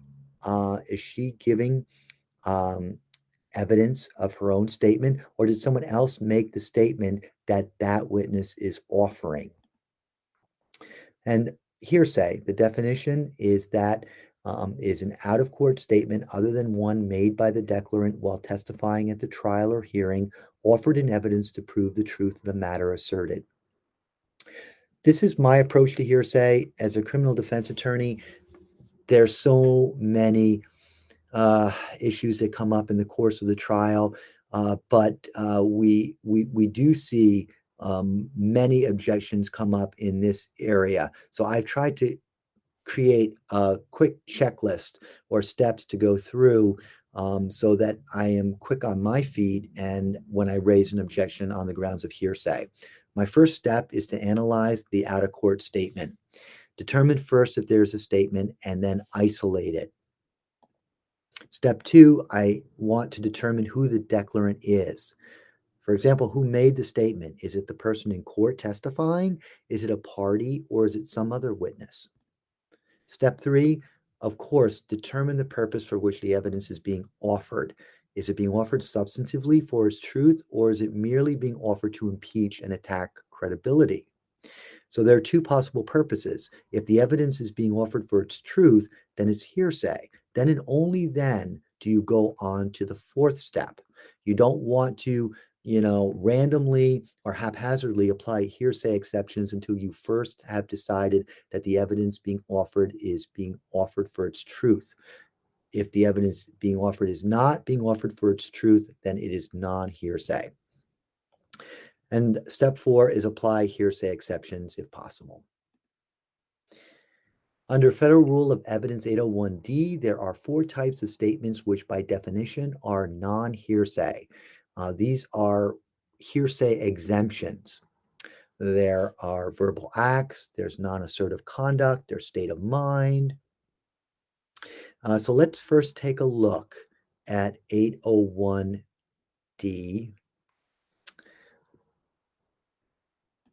And these are prior inconsistent statements, prior consistent statements, prior identifications, and admissions. So for prior inconsistent statements, the declarant must be available and the declarant must be subject to cross-examination regarding the statement. Here's the rule. Prior sworn inconsistent statements are admissible both substantively and to impeach. Prior inconsistent statements that are not sworn not sworn, are only admissible to impeach. Sworn means subject to penalty of perjury at a trial, hearing, or other proceeding. In this example, Wanda testifies that a traffic light was red on direct examination. On cross, she is asked about a statement made in a deposition where she stated that the light was green. The prior statement was made in a deposition a deposition is sworn and it is a proceeding. Therefore, her prior inconsistent statement that the light was green is admissible both substantively and to impeach because it's a prior sworn inconsistent statement. I think it's it's often easier to put sworn between prior and inconsistent as a way to remind yourself that it has to be from a sworn it has to be from a sworn proceeding in order to um, come in. Okay, and once again, sworn refers to subject being subject to the penalty of perjury at a trial, hearing, or other proceeding. Now let's compare that to a hypothetical where if Wanda had made the prior consistent inconsistent statement to a friend that the light was green. Now, what if they try to introduce that? Well, that prior statement was not sworn. And in that case, a prior inconsistent statement would come in, but it would only come in to impeach. It wouldn't come in substantively for, um, you know, uh, for its for the truth of the matter. And that's why it's very important to, you know, know the forum uh, or the circumstances in which a prior statement was made. In this example, Wanda testifies that he's, or let's say Will testifies that he saw uh, the defendant kill the victim. On cross examination, Will is asked about a statement that he made in an affidavit where he said, quote, I'm not sure who killed the victim. This prior statement was made in an affidavit, and an affidavit is sworn. But recall that an affidavit is not a proceeding um, it's it's it's it's not a proceeding where the person would be subject to um, the penalty of perjury at a trial hearing um, or other proceeding. So in that case, this prior inconsistent statement that uh, the def- that the defendant wasn't sure who killed the victim would be admissible, but only for purposes of impeachment and not for purposes of uh, substantive evidence. The declarant must be available and the declarant must be subject to cross examination regarding the statement. So now we're crossing over to prior consistent statements. Uh, once again, there's a requirement for availability and that the declarant uh, be subject to cross examination regarding the statement. Prior consistent statements are non hearsay were offered to rebut a charge of first, recent fabrication, or second, improper influence. Prior consistent statements offered to rebut are admitted substantively. So in this example, we have Wanda who testifies favorably for plaintiff on direct examination. On cross examination, the defense attorney asks Wanda, uh, I think we should go with Will right now. Um, Will is the one who testifies favorably for the plaintiff on direct. On cross, the defense attorney asks Will if he is um, the plaintiff's ex husband. Will answers yes. Now, this is an inference of bias. Um, the idea being, and I guess there could be some debate here, uh, but of course, Will is going to testify favorably for Paula uh, because at one time he and Paula were married. On redirect, Will may properly testify that he and Paula have not spoken to each other since their bitter divorce three years ago. That would be a proper form of prior consistent statement on redirect to rebut a charge of bias or favoritism. So, where the prior consistent statement is offered in rebuttal, it comes in as substantive evidence. Um, so, you can see here how you know uh, how this comes into play in a case like this. There is um, you know the vibration. There is the um, small um, you know uh, uh, small um, you know yeah small little um, uh, you know uh, idea that there is uh, a bias that there's an inference of bias by the witness answering um, by Will answering yes, that he was the plaintiff's, you know, ex-husband. There's that inference of bias that comes into play. And so, you know, the the fact that he was at one time Paula's husband um, might suggest that he would testify favorably for Paula because they were married at one time. And so on redirect, Will can properly testify that he and Paula had not spoken to each other since their bitter divorce three years ago. And once again, um, that comes in um, substantive as substantive evidence for the truth um, of the matter asserted, not just to blunt the bias, but for its truth that they had not spoken uh, to each other since their bitter divorce three years ago. Prior identifications. The declarant must be available and the declarant must be subject to cross examination. Uh, prior identification requires a prior statement of identification of a person made after perceiving him. It is non hearsay, which is offered substantively for its truth. Uh, witnesses testify that a bank robbery was committed by a large man with red hair. The defendant shows up at trial with a shaven head. Jailer is called to testify that when the defendant was first brought to the jail, he had red hair. Uh, would the would jailer's testimony be admissible as a prior identification or admissible to explain the discrepancy with the witness's testimony? Well, the first choice is wrong that it would be admissible as a prior identification. However, it does come in under B um, as admissible to explain the discrepancy with the witness's testimony. Um, recall that witnesses said that the robbery was committed by a large man with red hair, and now, lo and behold, the defendant has showed up at trial with a shaven head. It's relevant, it will come in, but it's not going to come in as a prior identification. Why not? Well, the definition of a prior identification requires a prior statement of identification. Um, did jailer at a prior time make an identification of the defendant? No. Uh, all he's done is merely satis- is merely testify at trial now that when the defendant was first brought to jail, he had red hair.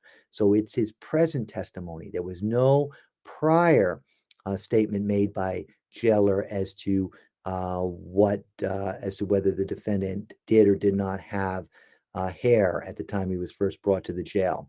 So it's his present testimony and no prior statement of, of identification made. And for lack of a prior statement of identification, choice A, admissible as a prior identification, would be wrong. Um, now we're going to get into admissions. Uh, here we have direct admission, we have admissions by conduct or silence, uh, referred to as adoptive admissions. We have authorized admissions, uh, vicarious admission, and co conspirators admission. So, what is meant by a direct admission? It's a statement of a party offered against him by his opponent. Um, an, an admission is admissible as substantive evidence under 801 D2. It's not hearsay. Admissions are based on gamesmanship, not on trustworthiness. Basically, it's like you made the statement, you stand by it, it can be used against you in court. So we want to focus on who the declarant is. An admission requires the statement of a party. If the de- declarant is a, de- is a defendant, then there is an admission. So, an example the defendant comes over to the plaintiff after a car accident and says, It was my fault statement of a party. Here we have the statement of a party, the defendant offered against him by his opponent, because the plaintiff now is introducing this um, salacious statement made by the defendant claiming and accepting uh, responsibility for the car accident. And so we've got uh, the opponent advancing this into evidence. It's a statement of a party opponent, the defendant, that is what is meant by admission of a party opponent. Compare what would happen if a bystander, a non party, said to the plaintiff, it was the defendant's fault. Would that be an admission? No. Um, that's an example of inadmissible hearsay. For an admission, it must be a statement of a party. But if a bystander was the declarant, in that case, the same statement, it was the defendant's fault, would be viewed as inadmissible hearsay. Now we have admissions by conduct or silence. These are adoptive admissions. Um, evidence of conduct of a party which reasonably supports an inference inconsistent with the party's position is in it is admissible. I'm sorry, admissible as an admission. For an adoptive admission, the circumstances must be such that a reasonable person would have denied the statement. So, for an example, plaintiff is suing his former employer a corporation after long term exposure to a harmful chemical caused leukemia. The defendant employer denies both one, that the chemical was unsafe, and two, that he knew there was any special danger caused by exposure to the chemical. So those are the two things that's that are being refuted: the fact that the chemical wasn't safe, and the fact that the def, that um, defendant um, and the fact that he did not know there was any special danger caused by exposure to the chemical. The plaintiff now turns around and seeks to offer into evidence a report which was compiled by the defendant and submitted to a federal agency detailing the harmful effects of the chemical. If that's not the, the smoking gun in the case, I don't know what is. Upon objection, the report would be admissible uh, or inadmissible as an adoptive admission by the defense. What do you think? Well, a situation where a party conducts itself inconsistently with its trial contentions is a basis for an admission by conduct. Here, the situation is the one involving the report. The situation of the report, where the defendant detailed the harm, harmful effects of the chemical, is such that the defendant is conducting itself inconsistently in that report with its denials at trial. At trial, recall what the defendant said. He's denying that the chemical uh, was unsafe and denying that he knew there was any special danger caused by exposure to the chemical. Um, the report, however, is inconsistent with the defendant's denials because it details the harmful effects of the chemical. Um, so an incorrect answer is uh, admissible to prove notice. Of course, this report would come in to show state of mind and to show notice that the defendant did know there was a danger, but that's not as good an answer as an adoptive admission. Why? Well, with the an adoptive admission, as you'll see here, an adoptive admission comes in not just to impeach the defendant, but it comes in substantively. So, not just to show state of mind or to show notice. Recall that substantively means that it comes in for its truth. This evidence would come in not only to show notice that the defendant knew, but also to show that the chemical was unsafe, uh, which comprised the two denials in the suit.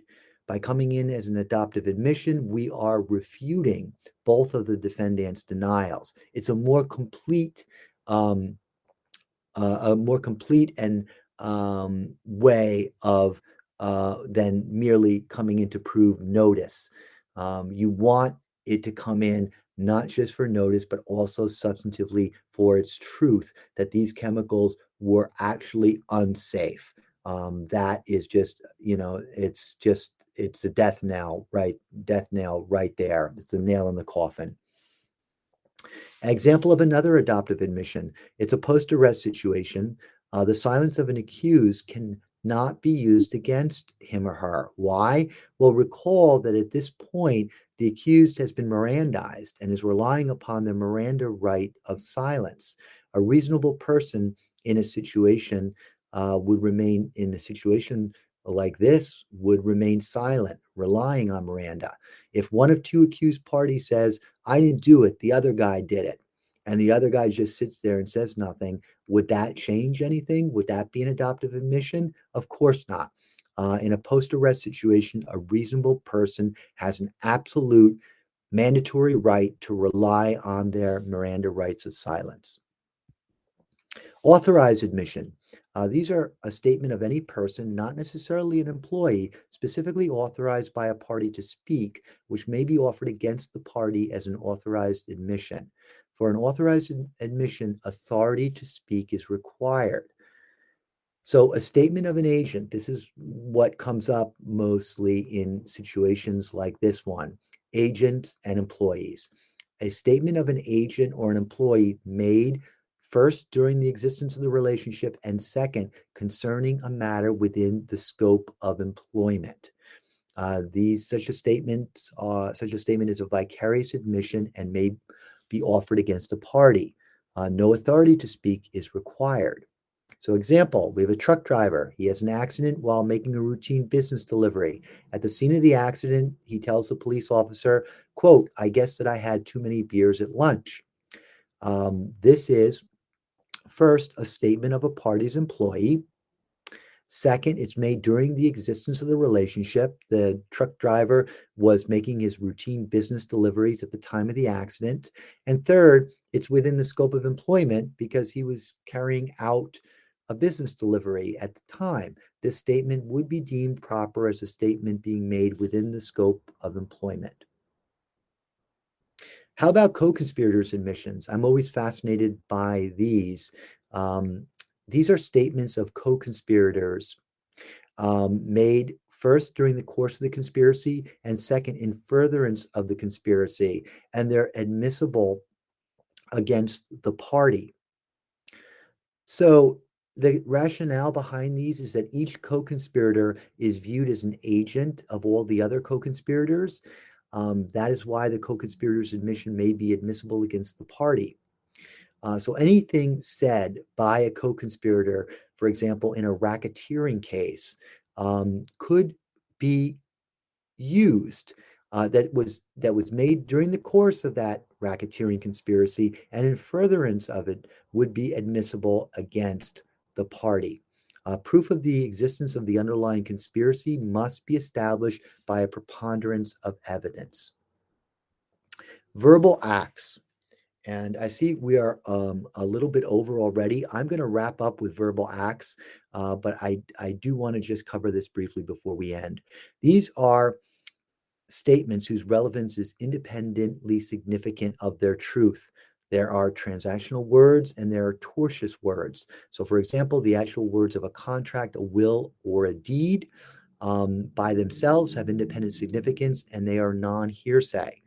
Uh, similarly, tortious words, actual words of libel or slander in a defamation action, these actual words have independent significance and by definition are non hearsay. Uh, the actual def defamatory words in a defamation action have independent legal significance.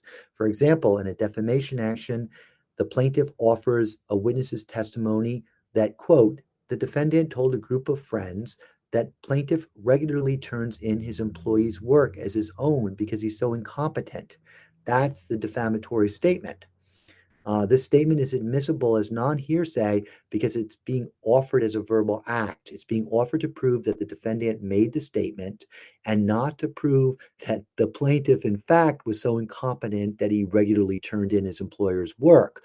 Uh, why would the plaintiff ever want to um, acknowledge uh, the truth of a statement like that. That's the very reason why the plaintiff has filed for defamation in the first place, that this is a bogus statement and it was untrue and that it sullied his reputation. So again, it would be preposterous to think that the plaintiff was introducing this self uh, deprecating statement into evidence for its truth when the statement is a source of his defamation action. By introducing the statement as proof that these words were uttered by the defendant, it has independent significance and will be admissible as non hearsay in the form of a verbal act. Oh, I also want to just uh, briefly cover non-assertive conduct. This is behavior which the actor does not intend to operate as a communicative statement, but which may, in fact, be so interpreted.